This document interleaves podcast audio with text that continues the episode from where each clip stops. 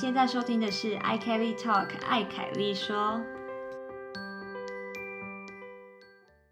欢迎回到 I Kelly Talk 凯子说德国 Episode 五，我是 Kelly， 我是子琪。耶、yeah, 本周录音的时间呢，我就已经回到德国啦，无时差录音，没错。但是我同时呢也想要请大家就是关心一下，因为Kelly 回来德国之后又感冒了真的，我真的觉得我这一年一直在感冒耶。对啊，尤其是冬天的时候。对啊，然后我记得去年十月我们录了第四还第五季吗、嗯、那时候也是在十月中那时候吧，我去参加了一个婚礼。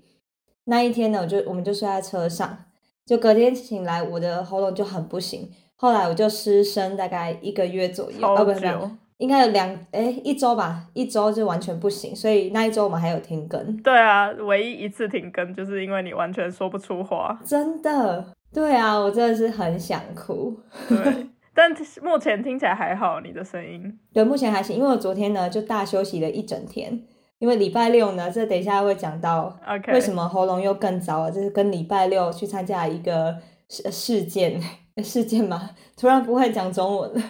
跟礼拜六参加一个活动很有关系。好的，好，首先我们要进行的是听众回复。我在前几天呢有 po 我们的呃，应该是上上一季吗？上一季还是什么时候？反正呢，呃，我们有讲到啤酒节很容易掉什么东西，有失物招领、uh-huh. 然后你记得吗？你就说有掉轮椅啊，还有掉工作合约的。对对，我就收到一个听众回复说他有一次在啤酒节也掉了东西，他掉了他的宿舍钥匙。然后你知道在德国如果遗失宿舍钥匙不是很麻烦吗？对啊，你严重的话是宿舍可能会说哎，你钥匙不见的话我们会需要把整个锁换掉，因为为了安全，所以你要付这个钱。那个一下就是好几百几千欧的事情，等于帮大家赔一个新的宿舍钥匙。没错，那如果事情小一点呢，就是你要自己去打一个钥匙，那这个就是可能几百欧可以解决这样子。可是有的钥匙又不太能打，在这德国。对啊，所以就蛮麻烦。嗯，那个人就跟我说，他那当下就很生气，而且他那个被偷走的那时候还好，就是他好像余光有扫到，虽然就是大家觉得有点醉。但他余光有扫到谁拿走，就你知道谁吗？是他们并桌的其他陌生人，就是他的等于算是他一起在喝酒桌上的人，不认识，可是是并桌起来的。然后就就这样直接拿他钥匙什么的，然后要放进他的包包。可是我不懂为什么要偷钥匙，因为你知道对方住哪里吗？没错，我就觉得很奇怪，偷钥匙是要干嘛？难难道那个你要去卖卖这个金属吗？是能卖多少钱？对啊，那根本没有钱可以卖啊。还是他一手偷钥匙，然后另外一手交出，哎，我是锁匠的名片。还是他是想要搭讪他，可是完全用错方法，只有直接被骂。后来好像他就有去找他吵架，然后就有把钥匙拿回来，这个太不爽了吧？这还要吵架、哦？这直接从他包包里面把自己的钥匙拿回来就好了吧？然后就说你干嘛拿我钥匙？这有什么好吵的、啊？那个人还敢跟他吵，也是蛮不要脸的。没错。好，那啤酒节还会掉什么呢？我上周六待会会再细讲，但我想说我在上周六去参加一个类似啤酒节活动，然后我也掉了东西哦、嗯，我以前。我遗失了我的喉咙，谢谢好惨哦，你这个没有办法找谁吵架，你只能自己好好的救回来。而且、欸、吵架还要说话，就根本说不出话来，掉更多我只能用笔的好了，那这是那个啤酒节小插曲。然后嗯，另外想要跟大家分享的是，我们上周呢就有讲到打方向灯要用什么动词嘛，记得吗？对啊，那我就收到一些听众的回复，那其中有两个我觉得呃比较多人讲的。第一个是用切这个动词，子琪听过吗、哦、切会不会是台语延伸过来的、啊、对对对，我觉得应该是，因为我们家其实都会切，哎，切了皮这样子。对啊，切下去切下去，到底是要切什么对，但这个是其中一个大家有讲到。然后另外一个是比较我觉得文言一点的，就是开关方向灯哦、oh, OK， 可是你就要讲说那我现在是要开好像什么开右边方向灯还是关掉右边方向灯，很不直觉，要花很多时间的感觉。会让我联想的是有点像那个一个墙壁上的开关的概念，嗯、所以你把它往上跟往的那个对电灯的概念、嗯，好像真的不会很直觉想到是方向灯。好，那以上是听众的回复，接下来我们就来稍微 update 一下我们的近况好了。子琪，你要先讲吗？让我喉咙休息一下。好的，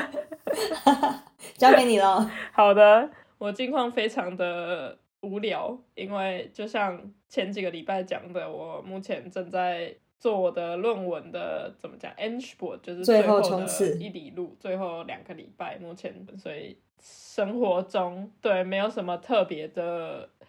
很特别的生活经验可以跟大家分享，但我还是很努力的挤出一些小事情这样第一个我想跟大家分享就是这两个礼拜呢，我就发现超市的门口突然多了一个很特别的品项，应该也有很多人注意这件事情，就是多了一种非常大颗的南瓜，然后是不能吃的那种南瓜哦， oh. 对，很特别，可能在美国说不定也有，然后欧洲我猜应该也很多国家有这个品项，但在台湾从来没有看过。然后我第一次看到的时候，其实就是几年前我来德国的时候第一次仔细的观察到这件事，他就写南瓜，然后我一看我想说谁会买那么大的南瓜回家吃，就是那个一整个家庭吃可能也要吃一个月才有办法吃得完的那种南瓜的大小超大，对，超可怕，就是比我们台湾能想象到的西瓜可能还要再大个两，就大概西瓜的两倍，嗯哼，或是我们一一两个人头这样，对对对对对，然后我就觉得很夸张，然后就仔细看他就写说是 deco 用的南瓜，就是装饰用的南瓜，所以也就是说通常买那个南瓜的人他里面其实是不能吃的啦，就是是把它拿来当做万圣节装饰来布置用的南瓜，它是要拿来做南瓜灯就对了，对对对，有的人会做南瓜灯，或是呃这几天我也其实已经看到很多人家里面窗户前面已经放了那种类似 那, 那种南瓜大大小小，然后刻那个比如说南瓜人的那个造型，刻表情啊、嗯、南瓜人是这样叫他吗？我不知道叫他什么大家可以想到那个南瓜的那个就是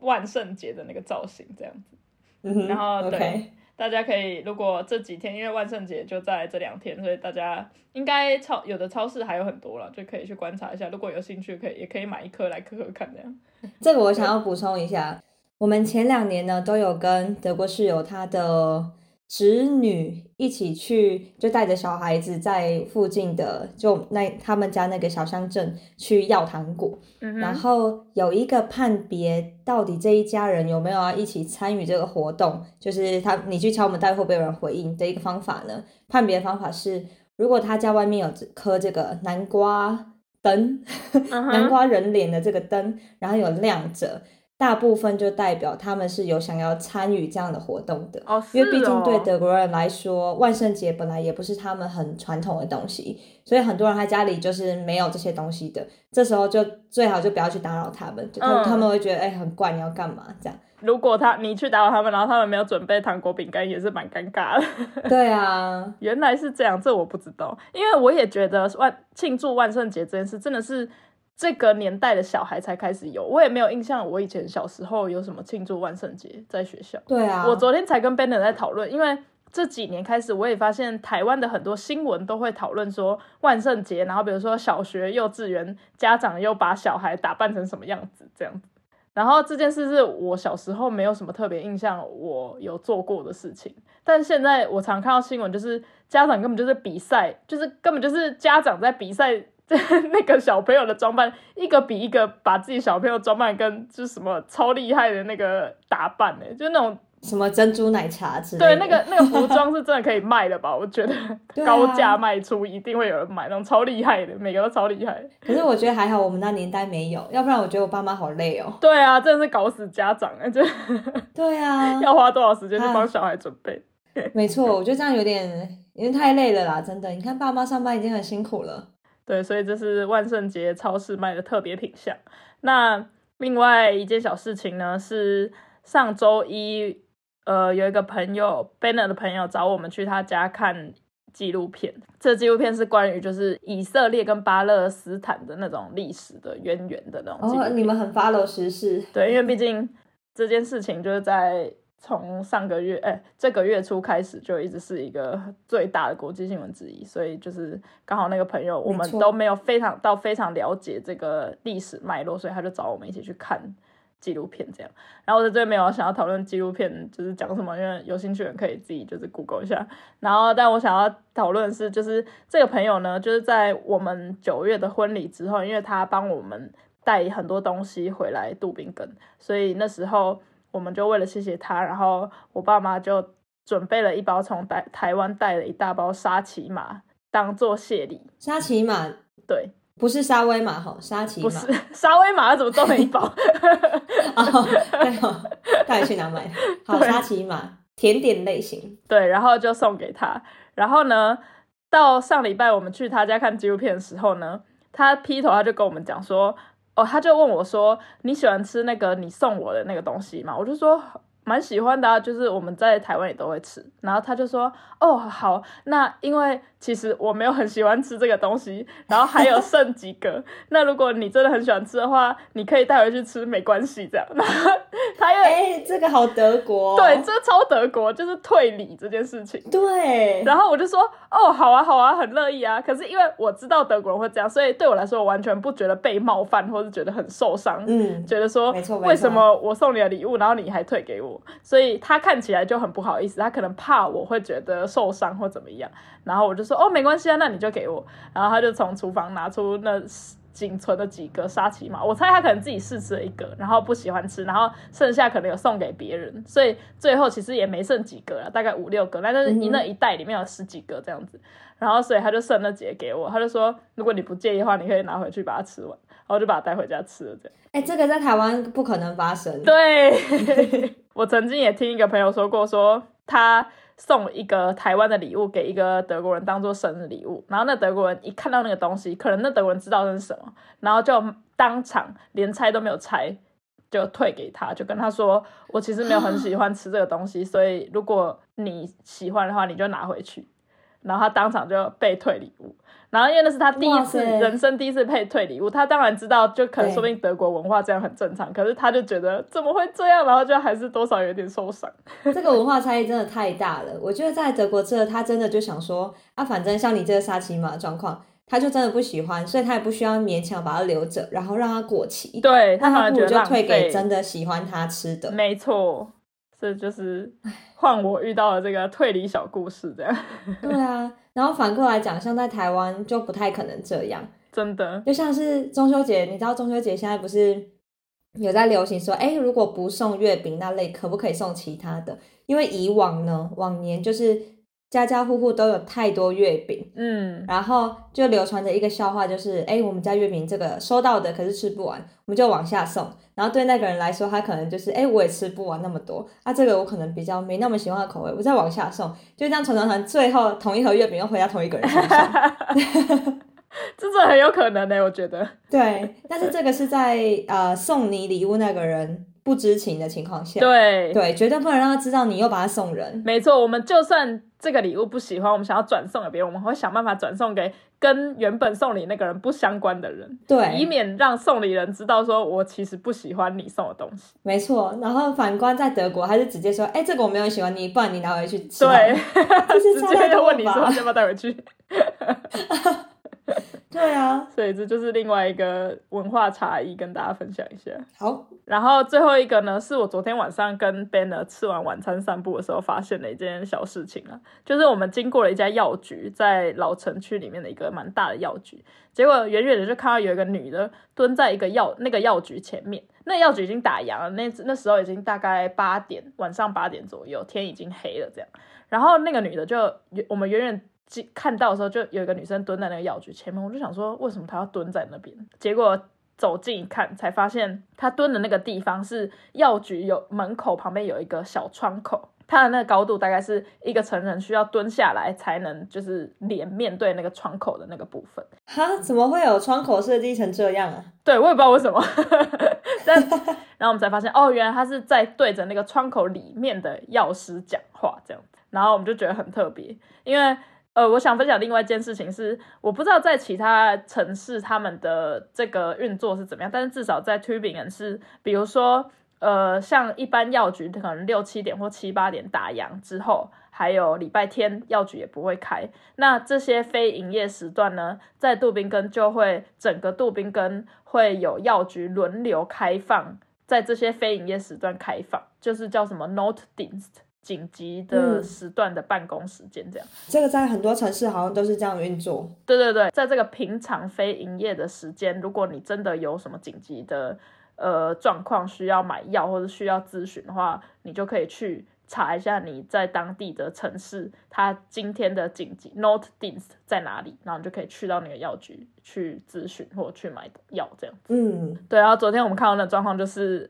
第一次看到，连 Benner 也是第一次看到，因为他就想说哎、欸为什么药局不打开啊，就是他干嘛不开门。然后但是另外一方面我们也想到说，他有可能是比如说可能八点以后或九点以后，或许是这样晚上的几点以后，因为为了要呃保障药师就是在药局里面工作的人的安全，他可能就会特别开一个小窗口，是只有药师可以直接在那个窗口跟外面的病人做咨询这样子，那他的大门就不会打开、嗯、对，我觉得这资讯还蛮有用的。大家要记得，如果你临时周日这种时间或是国定假日要找药局的话，你就 Google 什么 Not Apotheker Notdienst Apotheker 都可以。没错，那这就是我这周的近况，那换 Kelly 吧。好，首先呢，我上周回到回到德国嘛，嗯哼，然后紧接着过没几天我就参加了一个婚礼。那这婚礼呢就有一个 dress code，就是穿啤酒节传统服饰哦， oh, 所以就是你刚刚说的你周六去参加的活动。没错，原来是一个婚礼。是的，而且其实我没有啤酒节的传统服饰，我穿的那一件呢是我人在的呃，我人在台湾的时候，我的德国室友帮我去问他的一些同事朋友，看看有没有谁有我的 size 这样子哦。Oh. 然后刚好有一个同事呢，他说他什么十年前买了一套就是刚好是我的 size 的呃这个服饰，但他从来没穿过，所以他就可以转卖给我，这样就很刚好。对啊，然后我就有了这一套。但是啤酒节的这种传统服饰其实基本上都是夏天在穿的，因为它是裙子啊然后短袖，所以冬天的话穿的也会冷死吧。没错没错，所以我当时就想说哈 dress code 应该是dress code 就是太冷了吧因为我们就是德国在什么时候啊，两周前不是突然变很冷吗？嗯哼，对啊，完全不适合在十月底的婚礼穿这个，好冷。如果他们的婚礼再提早一个月说不定有机会，但是这个时候办对那个就没差。对，这个时候办真的是好冷。没错，然后我其实回德国大概一两天我就有感觉到哦天哪，这边真的整体来说比台湾冷太多了、嗯、我就稍微有一点点流鼻水，但喉咙都还没有任何异状，所以呢我就稍微知道 OK 我礼拜六要穿这样去参加这个婚礼，我应该蛮容易遗失我的喉咙的果不其然就被我说中了我有预感，对，但没有办法。那那个婚礼是办在室外吗还是在室内？还好在室内，那中间有一个那个大合照的呃环节、oh. 大家就去外面拍照、哦、那时候很冷的，因为那时候已经六点多了。哇、wow. 好，那我简单分享一下那一天他们的这个婚礼进行的一个流程、oh. 他们是从大概三点开始有个类似教堂的仪式，不过是就直接办在他的那个呃主要的宴会场地，很像一个大的那种体育场地那种Halle，嗯哼，对，然后但有也有舞台，所以呢上面就有那个呃，牧师还有算是什么圣歌，负责唱一些圣歌那类婚礼圣歌的演唱人员，可能就是教会的人那样子。嗯哼，然后牧师就一定会讲很多关于嗯关于爱啊关于神啊两个人的结合等等。然后这个环节之后再来就是有进行呃下午茶蛋糕这个环节，那这个时候也是大家可以嗯一群一群可以去找一下新郎新娘拍照，然后互相聊天这样、嗯、那在那时候我们其实所有人的位置就跟晚餐的位置是一模一样的，然后就可以已经可以跟你的左邻右舍先开始聊聊天。那我去参加的时候其实我只有认识呃我德国室友还有另外一个我们两个也都认识的台湾朋友，就我们三个，其他人我们都是在现场认识的这样。哦，当然新郎新娘我们认识这样然后在下午茶环节之后呢，我记得应该是大合照的环节，然后大合照的时候他们还有分他们还有分每一桌每一桌出去拍，所以每一桌大概有个五六分钟、oh. 然后就好下一桌，然后再五六分钟 OK 下一桌这样子对，然后整个拍完时间也差不多就到了晚餐的时候、mm-hmm. 那晚餐也是呃 buffet 的形式，就跟下午茶的呃蛋糕啊的形式是一样的，然后随时都会有呃算是他们那个 catering 的 team， 他们会随时走动啊，收碗盘啊，或是问看看你有没有想要点什么样的饮料或是酒类等等、嗯哼、然后晚餐之后再来就是跳舞啊，然后切蛋糕，然后一直到一直到看他们想要到几点。对，但我们这次没有待很久，因为呃我真的觉得我的呃喉咙状态跟就整个已经是要感冒了的感觉，所以我就没有办法待太久、嗯、然后加上我们顺便载另外一个台湾朋友回到我们中间附近的一个车站，如果太晚的话他的车也不太方便，对，所以呢就没有到什么像你们那婚礼待到什么三点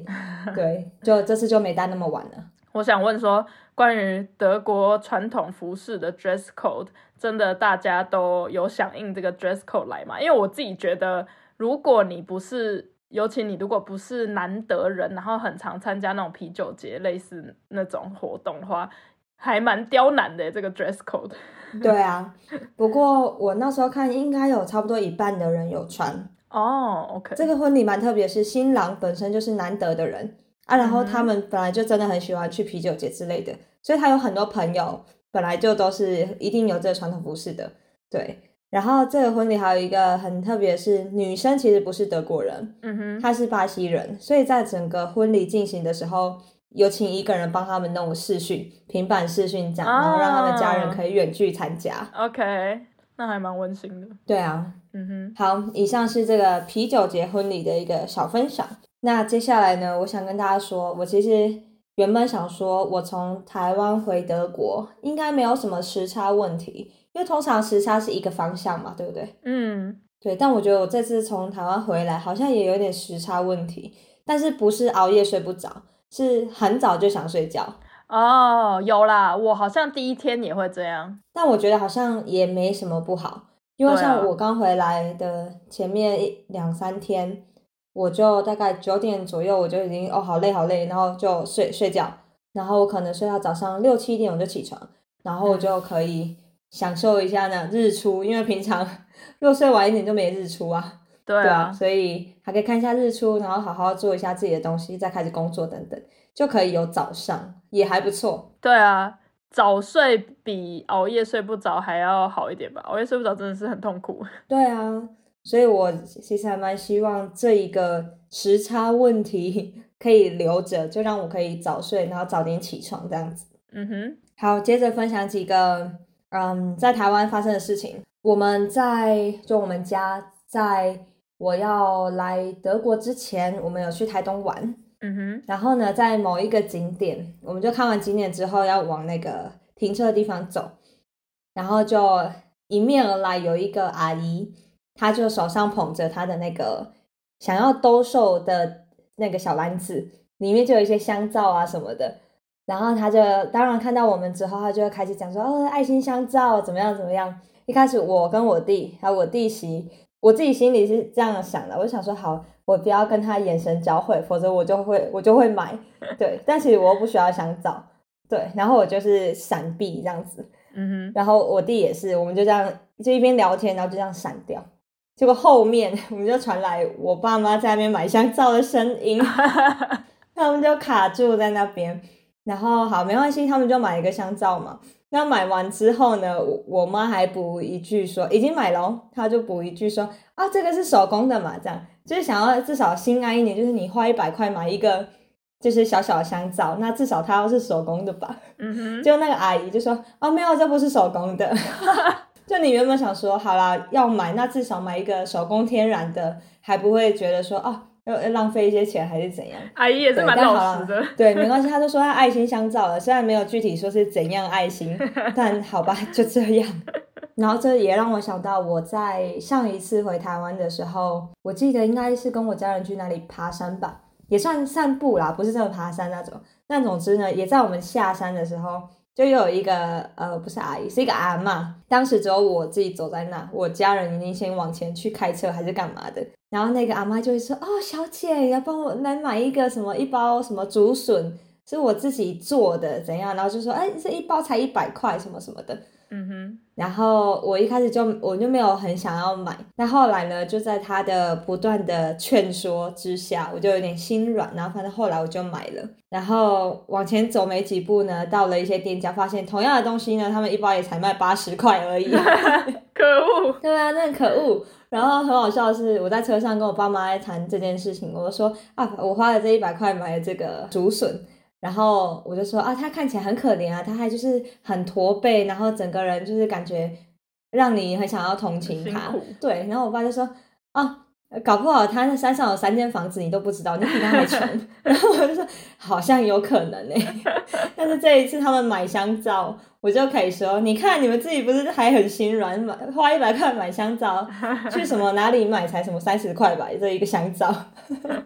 然后我觉得我在台湾蛮容易花这种奇怪的钱，嗯，但但这种在德国很少遇到哎、欸。对，我刚刚也在回想，很少遇到这种拜托你帮他买一些东西的人。对对对，而且你记得我们在国高中的时候，我不知道台北有没有，就是在什么捷运站外面、补习班外面就会有人卖爱心笔。对啊，你知道这种东西吗？我知道啊，有吗？有啊，超多的啊。然后是不是当下就觉得我不买是不是没爱心？没有啊，我都直接闪掉，我都觉得哪来的爱心？他他们一定超没爱心的。啊、因为那一支爱心笔卖你超贵，对啊，它成本超低，一支爱心笔卖你什么一两百块。他对我就已经那么没爱心了，我不相信他对其他人都有爱心。对啊，所以所以他们才能够山上或是哪里三间房子，然后我们还在就我们在贡献。说的也是。好，说到这个钱，另外几件事情就是，我不知道我有没有跟你说过，或者跟大家分享过，我们家有一个省钱的阿嬷，有啊，或是大家的阿嬷都很爱省钱。没有啊，你阿嬷哦，我记得。很印象很深刻，你家的省钱阿嬷是把那个鱼灯关掉让鱼死亡的阿嬷。哦对对对他可能想关鱼灯，但是后来连那个打气的就全部都关了，对，就隔天、哦、鱼都死光了好好笑、哦、省太大。好，讲一个小的小的点，就是这个阿嬷是如果你很常去洗手，她也会骂你她会觉得你不要浪费水太省了吧，不是因为爱地球，是因为钱的问题，就就很省。对，然后反正很好笑的是，我这次回台湾的时候，我们有呃也有接他来我们家住一阵子。他平常是住在他自己的家，嗯哼，好，然后接他来我们家玩，然后有呃应该是第一天晚上吧，就帮他调冷气，毕竟那时候九月多，快中秋节的时候还很热，对，我就要帮他调冷气。然后我就问他说：“哎，阿嬷你要调几度？”然后他就说：“那个调小一点，低一点，不要不要太高。”然后。这个时候其实是跟钱的部分相反，就是你如果调低就是越冷，然后也越贵，可是你知道阿嬷的想法是不要花太多钱，所以她应该是要温度高一点，嗯，然后不要花太多钱的这个选项。所以我就跟她解释说，阿嬷调低一点的话是比较贵比较冷的哦，你确定吗？给她一个选择。她说哦没有，我的意思是另外一个。然后她说好好，我帮你调在什么二十七之类的对，我也怕太冷。然后他的另外一个省钱的点我也觉得很好笑，就是我这一次呢有帮他有带一些那个顾眼睛的叶黄素回去，因为德国的一些保健食品其实还不错，嗯哼，然后带回去，然后说阿嬷你这要每天吃，然后他就说哦不用不用，我两天吃一次就好，就是他想要省钱，他觉得这个很贵，可是其实德国的没有很贵，如果你在台湾买药品，你就发现哇，台湾的真的都很贵。而且他就叫你盒子上叫你每天吃有用，你两天吃一次。对啊，对啊，我就说你这个就是要每天吃，你不要担心什么会很贵，你两天吃一次就没效，不如不要吃，你要每天吃，这样眼睛才会好。然后他就开始说啊，我眼睛超好的，好不好？我根本甚至不需要吃。我说你眼睛很好是不是？好，来那个我们现在开车嘛，前面那个路标上面写着什么路，你告诉我。然后他就说，他就骂我一个脏话，然后说我又不识字，我说哦抱歉抱歉我忘了，我太激动了，真的我太激动了，我就想要证明你是需要每天吃的，不要为了省钱在那边。结果他不是看不到，是他看不懂，他就是看不懂，对。好了，然后这是关于我省钱阿嬷的一些小故事。嗯、哦，而且我阿嬷其实长得很像魔法阿嬷。真的假的？我拿给你看照片，超像。好了，接下来分享一个昨天发生的一件事情。昨天我跟德国室友在路上散步的时候，然后我们就走到了我们家附近的一条路。那那时候呢，呃，就刚好有一对夫妻，他们把我们算拦了下来，跟我们讲话。然后他们就说他的车突然发不动，我们可不可以协助他们把车推到旁边一个小空地那边？ Oh. 对，啊，当然没问题，我们就帮忙。好，然后推完之后呢，突然他的那个呃女生那边就说啊，对了，我们现在在这条路，导航带我们来这，但我们想要去呃一百四十号，我们要怎么去？它在哪里？然后我跟我德国室友，我们虽然不是明确知道那条路的一百四十号在哪，但我们很快的就是看附近的建筑物上面写的门牌号码，然后推断一百四十号你要往哪里走，对吧？嗯，这应该是很正常的呃判断方式，对对。但他们好像不知道啊，原来那个路标是这样。嗯，但是我就想说，哎，会不会其实如果现代人都一直是用导航，你每次导什么叉叉叉一百四十号，你就会直接开到那，所以你也从来没有不会去想说，哎，原来门牌号码是这样设计的，就是一边是偶数，一边是单数，然后会由小到大这样排列。会不会其实很多人不知道这件事？但这是基本常识吧？我觉得是。可是如果大家都用导航的话，习惯了之后，是不是就不会了？可是有时候确实导航会告诉你在哪，可是到了当地之后，就是他可能没有导到那么细，或者是你到了那个门牌号码前面发现他没有门牌号码，所以你还是要用这个常识去推断说 OK 我要找这个号码前面跟后面差几号，那是哪一栋。对对啊对啊，我也想说这应该是一个很基本的求生技能。是啊，就是嗯，好，但如果我们听众刚好有人不知道的话呢，可以学一下门牌号码的基本逻辑，不管台湾、德国都是一样的。它的门牌号码会由小到大，然后一边是单数，一边是双数，所以一边是二四六八十，另外一边是一三五七九，一直依次类推这样子。嗯，但德国还会有一个，嗯，有时候比较特别是，呃，如果它是刚好盖一个社区型的一些，呃，算大楼吗？华夏大楼公寓在那边，所以它可能会有，比如说叉叉路。五之一栋，五之二栋，五之三栋，嗯，它的这个台湾也会有排列，就没有说很一定。对，对，因为它有可能是盖一个圈圈，就是围起来的，或是怎样，这个就可能到那边之后你要稍微找一下。对，嗯，但基本逻辑是一样的。我有听说过有其他国家是它不是一条路上左边是单数，右边是双数这样，它是就一二三四这样子下去的。嗯，在这个德国就不是这个状况，德国跟台湾的，那个，对，德国跟台湾一样，对，编号是一样的，没错。而且德国很多的门牌号码，它就是刷油漆在墙壁上，而且都很大，很多时候是这样，嗯，所以就会很好认，没错。好的，那以上是一个生活小常识分享给大家。接下来我们要讲两个奇闻异事，先讲一个不是德国的好了，但我是我在网络上看到，我觉得太有趣了。好的，这是发生在英国曼彻斯特博物馆的一个算大新闻吧，他们就有考古一个埃及出土的猫咪石像，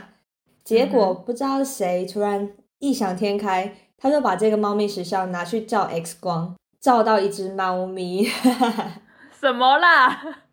真的，所以这只猫咪是怎样夺猫猫冠军？什么意思？我听不懂。你说那个里面真的有一只猫咪？真的有一只猫咪，对对。我以为你说的是一个那个猫咪的形状，它是真的有猫咪，但是就死在里面了。嗯，所以照 X 光，它的骨头什么还在里面。所以那个是猫的木乃伊吗？还是什么？猫的木乃伊，然后再把它外面再把它雕，就是灌那个石石石头的材料之类的，所以它现在外面看起来是一只石像，但它里面是真的有一只猫咪。 OK， 我希望我看到的不是什么恶搞新闻啦，如果这新闻是错的，麻烦大家纠正。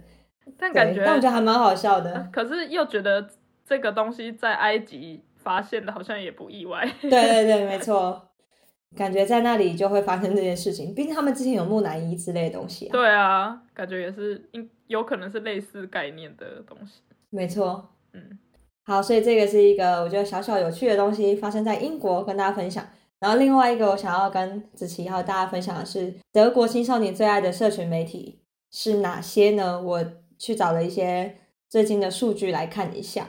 子琪要不要猜一下年轻人最常使用什么？最容易想到就是 TikTok 吧。还有呢？应该已经很少人在用 Facebook、Instagram， 说不定还有一些，但可能也不是在前几名。然后我不知道，还有人在用 Snapchat 吗？我真的不知道现在年轻人、青少年在用什么了。我已经脱离那个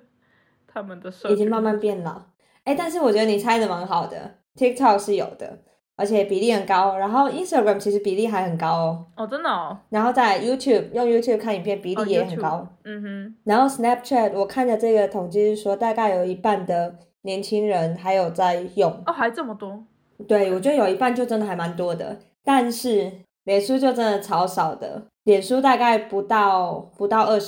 十 有在用。嗯哼。真的很少很少，就真的对他们来说、啊、用脸书就是老人行为了，真的。然后我看到这个嗯调查里面他还有写说，就是有分开哦，把十到十一岁跟十一呃十二到十三，然后十四到十五 十六到十八分开。然后上面就写说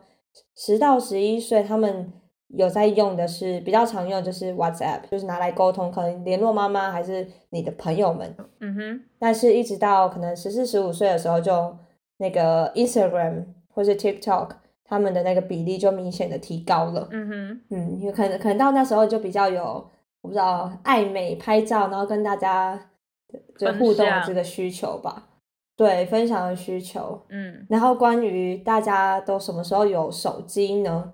六到九岁当然不到二十五趴有手机，但是不到二十五也很多耶，因为我看这数据是有超过二十的哦。哇，六到九岁耶，这个是一到四年级吗？对啊，就是很小的时候哎，嗯，对，也有可能是家长为了方便你要接送或要联络或什么的，所以需要有一个手机。对，然后十到十二岁有手机，而且是智慧型手机的比例就大幅的提高了，就已经超过七十五，大概落在八十趴左右。嗯哼，所以哇，很多哎，十到十二岁不是才就五六年级吗？嗯哼，五六年级，然后八成都有手机。但我可以理解，因为毕竟这个世代跟我们这个世跟我们当初那个时代确实不一样。我自己觉得十到十二岁有手机还可以接受啦，嗯哼，只是当然家长要控管小孩的手使用手机的限，也要有一些限制。对对对，没错。哦，我以前好像也是差不多国中的时候有第一只手机，可是那时候是智障型的手机，那种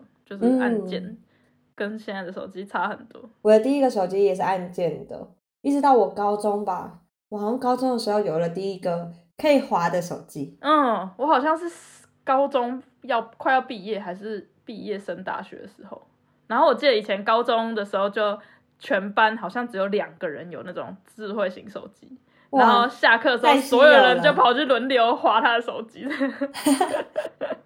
对啊，哇，你看这样才十年左右，十年十五年的时间改变那么大。对啊，我觉得现在真的对于青少年或是再小一点小朋友的教育真的很不一样、嗯、因为像像手机这种东西，它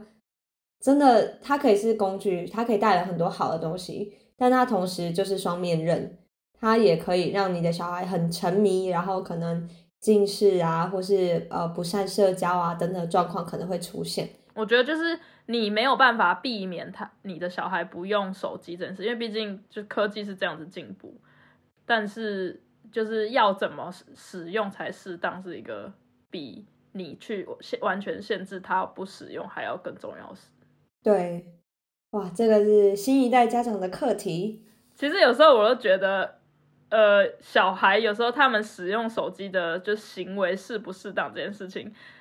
就是当然是要教他们，可是我觉得他们吸收的程度也没有比老人们还要差、嗯、有时候我在台湾看到很多新闻，然后很多老人会什么什么 LINE 传什么假新闻或是 LINE 诈骗啊，我都觉得就是老一辈的那种媒体识读能力真的也是要好好的就是教他们一下，因为毕竟对他们来说也是一个新的东西、哦、然后在他们成长的过程，他们比我们更晚接触到那个东西，对他们来说他们完全其实没有那个被教的那个过程，就直接塞，对对对，被塞这个东西给他们，所以就是变成说我觉得你要去批评他们说，哦，你怎么那么笨会相信这种东西，你怎么那么容易被骗，也不能完全怪他们，就是真的是那个整个社会跟教育的那个识读能力，对，要对要怎么把它拉起来才是重点。其实我这次回台湾呢，就刚好听到我朋友们他们在台湾有用一个 A P P 叫做 Who's Call， 就是有有人来电的时候呢，如果它是一个什么问你要不要贷款，或者它是一个疑似诈骗电话呢，你就可以先看到，然后我就帮我爸妈都装了那个，然后还有什么我阿伯阿姆他们有来我们家，我就顺便跟他们讲，然后帮他们装。嗯，对，因为他们之前都不知道，然后就偶尔都会有一些莫名其妙的来电。嗯，可是你真的不知道哪可能哪一天某一通诈骗听起来太像真的了，然后他们就会被骗。现在 A I 很进步嘛，所以它有可能很容易可以复制出你的小孩的声音。对啊，就是等这件事情发生的时候，你真的可以站得住脚，然后稳定冷静的说，哎，没有没有，你这是诈骗吗？没错。所以呢，反正我就帮他们装了这个 Who's Call。但我想跟大家说，如果你最近有回家拜访家人，也许可以帮他们装一下这个 A P P， 然后让他们至少可以稍微过滤一下不实的呃资讯跟呃可疑的电话，对，减少这些事情发生。这件事情让我想到，其实诈骗这件事情不是只有在台湾发生，在德国也会发生。对。然后上礼拜呢，就发生在 Benner 的爸爸身上。哦。就是他突然传了一个 WhatsApp 的讯息，问 Benner 说 ：“Hi Benner， 呃，我问你一下，你刚刚有没有传一封简讯告诉我你换手机号码？”哦，哎，他有警觉。对，我觉得还好是他有警觉，然后他用 WhatsApp 确认这件事情。然后 Benner 就说，哦，没有哦，那个是诈骗。然后他爸就说，哦，好，那没事，这样子。对，我觉得这个也是要跟长辈先沟通，如果有任何跟他的小孩有关的事情，他一定要先确认过，然后再做任何的行动。没错，这个东西就像你说的，科技来得很快很突然，我们的长辈那一代其实他们没有办法像我们那样那么快的获取这些资讯，以及好好的认识它使用它，所以这个可能比较像是我们的责任，我觉得我们可以带着他们去熟悉这些东西。没错。好的，以上就是本周的分享，我们下周见啦，拜拜，拜拜。你喜欢我们今天的内容吗？别忘了留言告诉我们，或者是给我们五颗星的评价。你也可以透过 I G iKellyTalk 来和我们聊聊你今天听完的心得哦。